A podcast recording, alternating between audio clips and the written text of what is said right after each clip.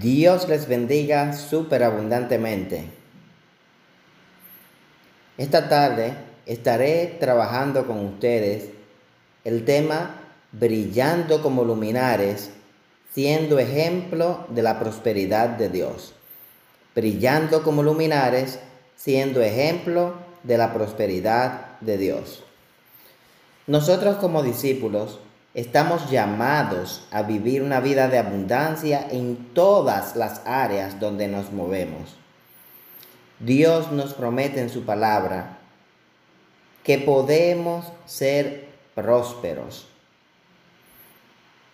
El propósito de esta enseñanza es aprender técnicas y principios para ser ejemplos de la prosperidad de Dios. En esta enseñanza veremos que Dios quiere que tengamos todo lo suficiente en todas las cosas. Veremos a qué se refiere la frase todo lo suficiente y veremos principios que nos ayudarán a vivir con esa prosperidad que Dios tiene disponible para nosotros. A la edad de 17 años comencé a trabajar en una empresa de zona franca ganando 400 pesos semanales. Oigan bien, 400 pesos semanales. Y unos meses después de, haber, después de haber iniciado a trabajar, conocí la palabra de Dios y de inmediato comencé a aplicar los principios que me estaban enseñando en la comunión acerca de prosperidad tales como vivir dentro de mis medios, trabajar de corazón y compartir abundante o diezmo. Y para lograr esto, ganando esa gran suma de dinero, debía de hacer un presupuesto.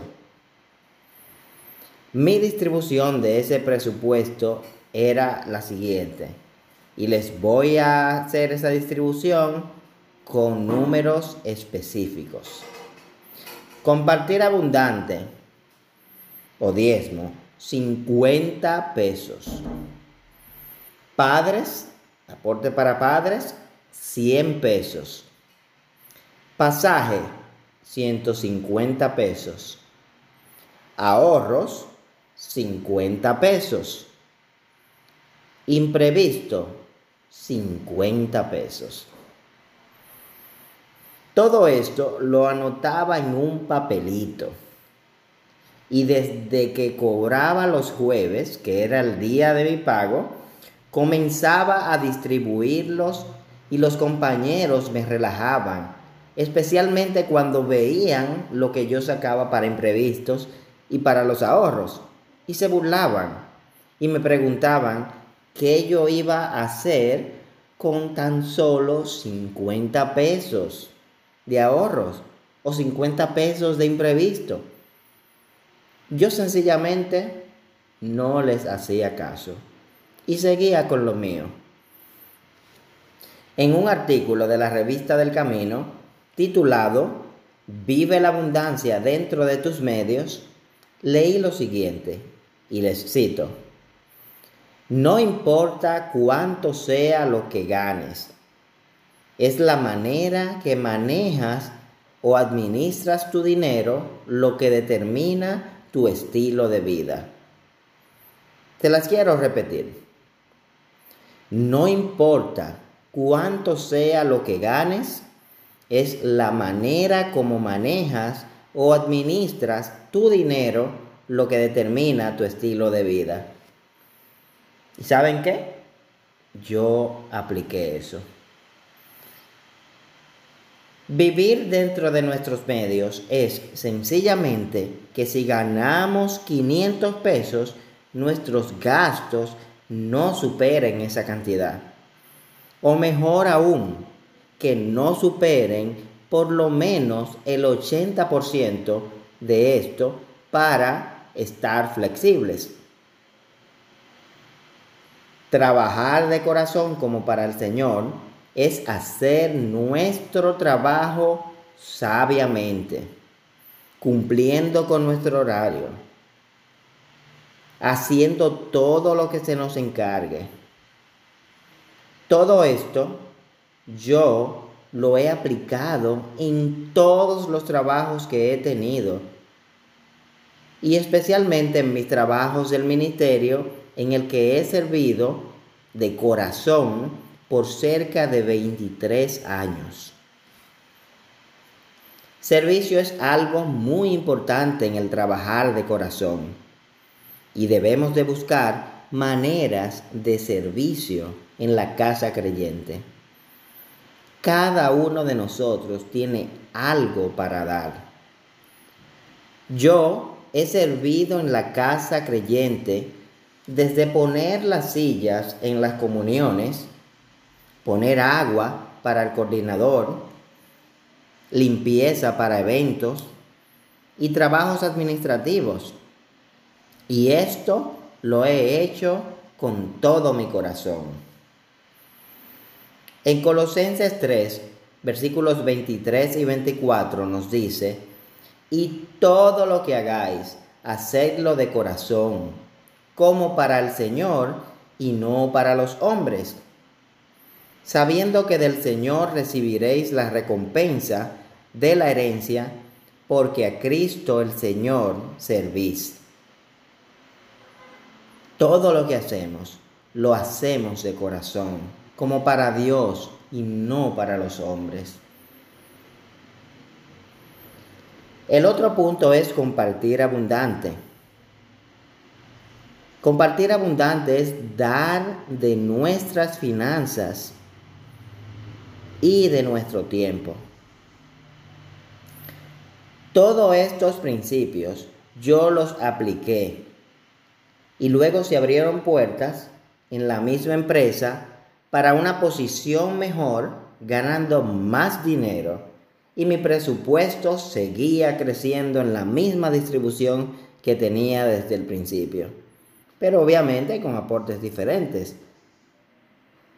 En todo ese tiempo podía ver cómo Dios trabajaba grandemente para suplir cada necesidad que yo tenía y estaba claro que esto era por los principios que estaba aplicando.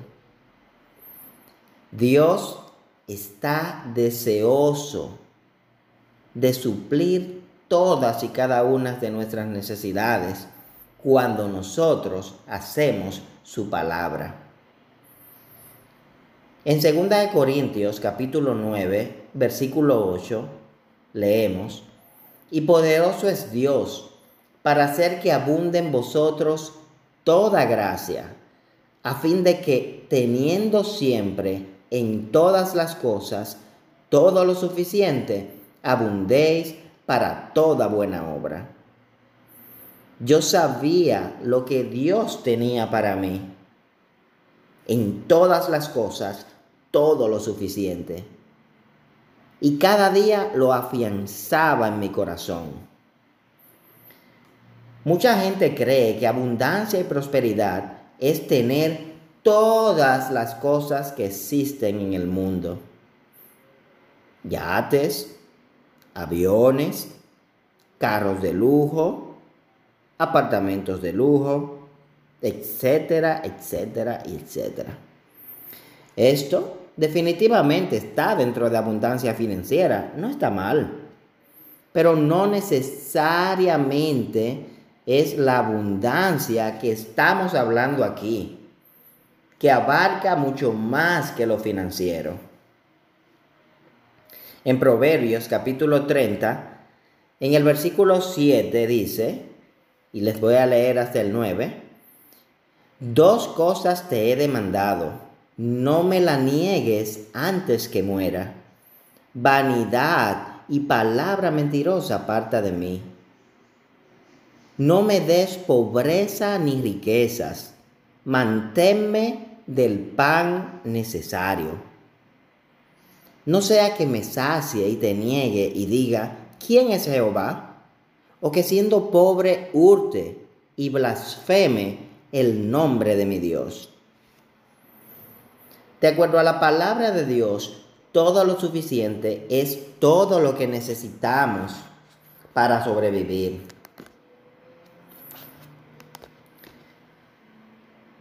Lo suficiente es diferente para cada persona. Por ejemplo, yo hice un ejercicio en una de mis reuniones de comunión y le, pedí a los creyentes que escribieran en un papelito cuánto o qué era suficiente para ellos y que no tenían que poner sus nombres. Las respuestas fueron desde una casa hasta alguien puso un avión, otros pusieron 500 mil pesos, otros pusieron 3 millones, pero la idea de hacer esto era para ver que cada persona tiene un concepto diferente de lo que es suficiente. Quizás lo que es suficiente para mí no es suficiente para ti o viceversa. Leamos nuevamente Proverbios 30, 7 al 9. Dos cosas te he demandado, dos cositas solamente. No me la niegues antes que muera. Vanidad y palabra mentirosa aparta de mí. No me des pobreza ni riquezas. Manténme del pan necesario. No sea que me sacie y te niegue y diga, ¿quién es Jehová? O que siendo pobre hurte y blasfeme el nombre de, de mi Dios. Dios quiere que tengamos nuestras necesidades suplidas. En 1 Timoteo capítulo 6, los versículos del 6 al 8 dice, pero gran ganancia es la piedad acompañada de contentamiento, porque nada hemos traído a este mundo y sin duda nada podremos sacar. Así que, teniendo sustento y abrigo, estemos contentos con esto. Nada hemos traído a este mundo y sin duda nada podremos sacar. Así que teniendo sustento y abrigo, estemos contentos con esto.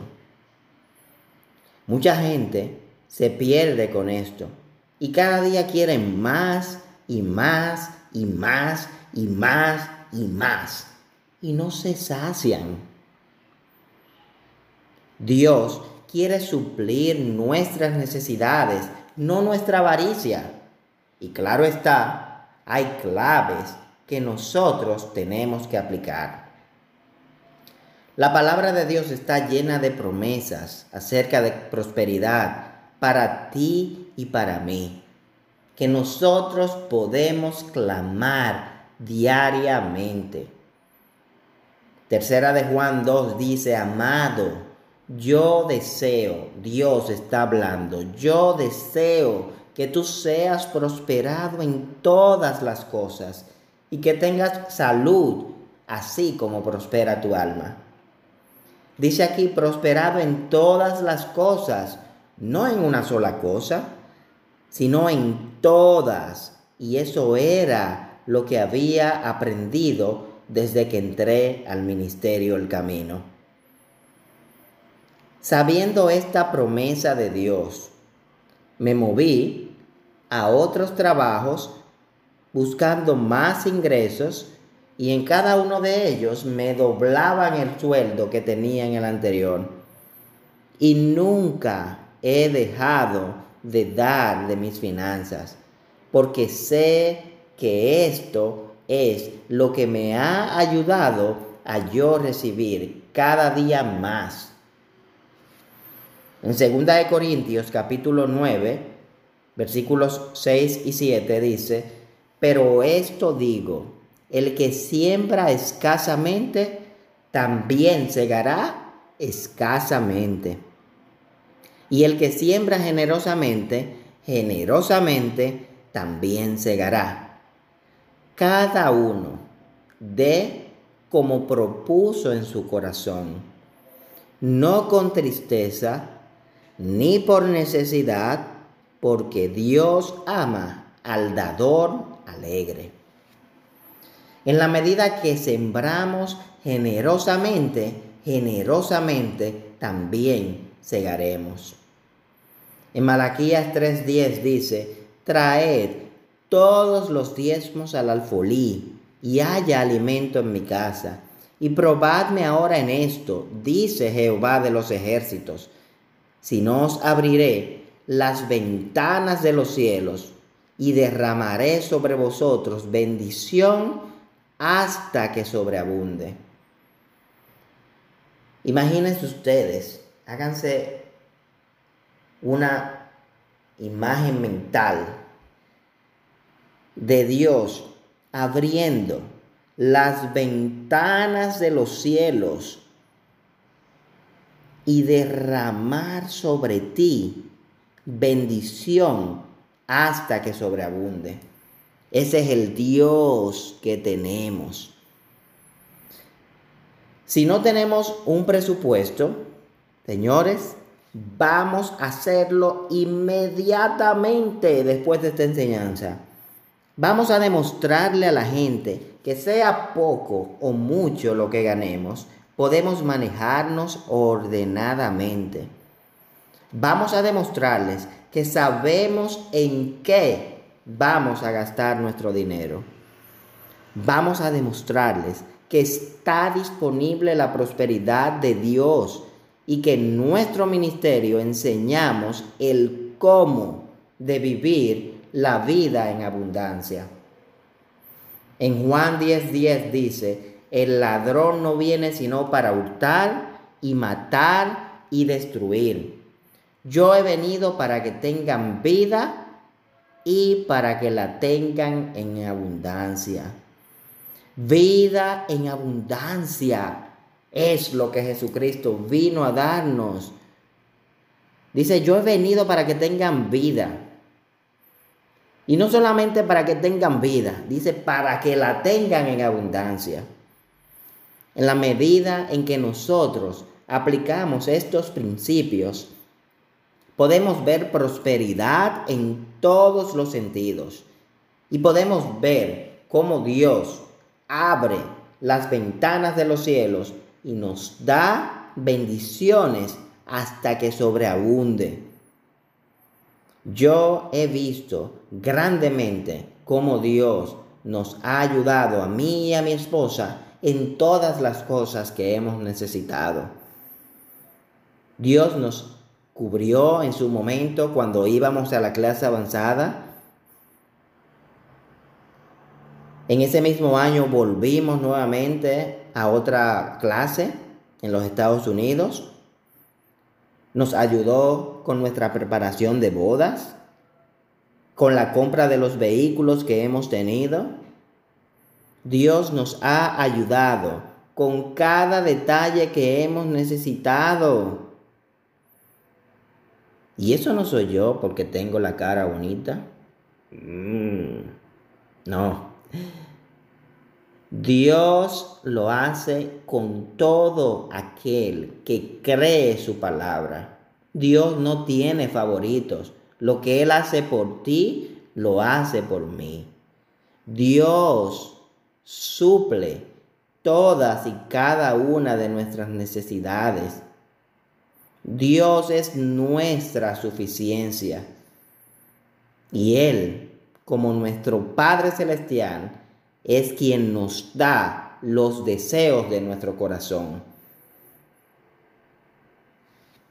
Ustedes saben algo. Luego de 10 años, después de haber salido de mi primer trabajo, donde ganaba 1.600 pesos al mes, volví con otra posición mejor y ganando cerca de 27 veces más de lo que ganaba en aquel entonces. Multipliquen. Y yo les estoy hablando de eso de hace 13 años atrás. Algunas personas que todavía estaban ahí cuando yo volví, me recordaron los papelitos que yo hacía con el presupuesto. Y me dijeron, oye, la verdad que te han funcionado bien los 50 pesos de imprevisto y de ahorro que tú sacabas. En esta enseñanza hemos visto cómo Dios quiere que tengamos todo lo suficiente. Y que esto lo hacemos por medio de aplicar la palabra. Hemos visto que la palabra está llena de promesas que nos hablan acerca de prosperidad y que Dios quiere que seamos prosperados en todas las cosas. Vimos también que es la voluntad de Dios que demos de todo corazón de nuestra abundancia y también vimos que Jesucristo vino para que tengamos vida y para que la tengamos en abundancia. Eso es lo que yo estoy viviendo en ese tiempo. Vida en abundancia. Esa vida en abundancia que promete la palabra de Dios y que lo hace para mí y lo hace para ti. Y como dicen por ahí, aún queda mucho por hacer. Mi exhortación para ustedes es que apliquen estos principios de prosperidad y puedan brillar como luminares siendo ejemplo de la prosperidad de Dios. Gracias, Padre amado, por esta tu maravillosa e incomparable palabra que tú nos has dado. Gracias por tantas y tantas promesas de prosperidad que tú nos das para que nosotros la manifestemos en nuestro andar diario. Te damos gracias, Padre amado, por cada persona aquí conectada. Gracias por tu protección y cuidado sobre ellos. Gracias por que tú los prosperes y que tú los cuides siempre. Gracias Padre amado, porque tú eres el dueño de todo, el Dios todopoderoso, y eres el, quien promete para nosotros prosperidad en todos los sentidos. Gracias Padre por esa promesa que tú tienes en tu palabra de que deseas que nosotros seamos prosperados en todas las cosas y que tengamos salud, así como prospera nuestra alma. Gracias, Padre amado, en el nombre poderoso de nuestro Señor y Salvador Jesucristo. Amén. Dios les bendiga.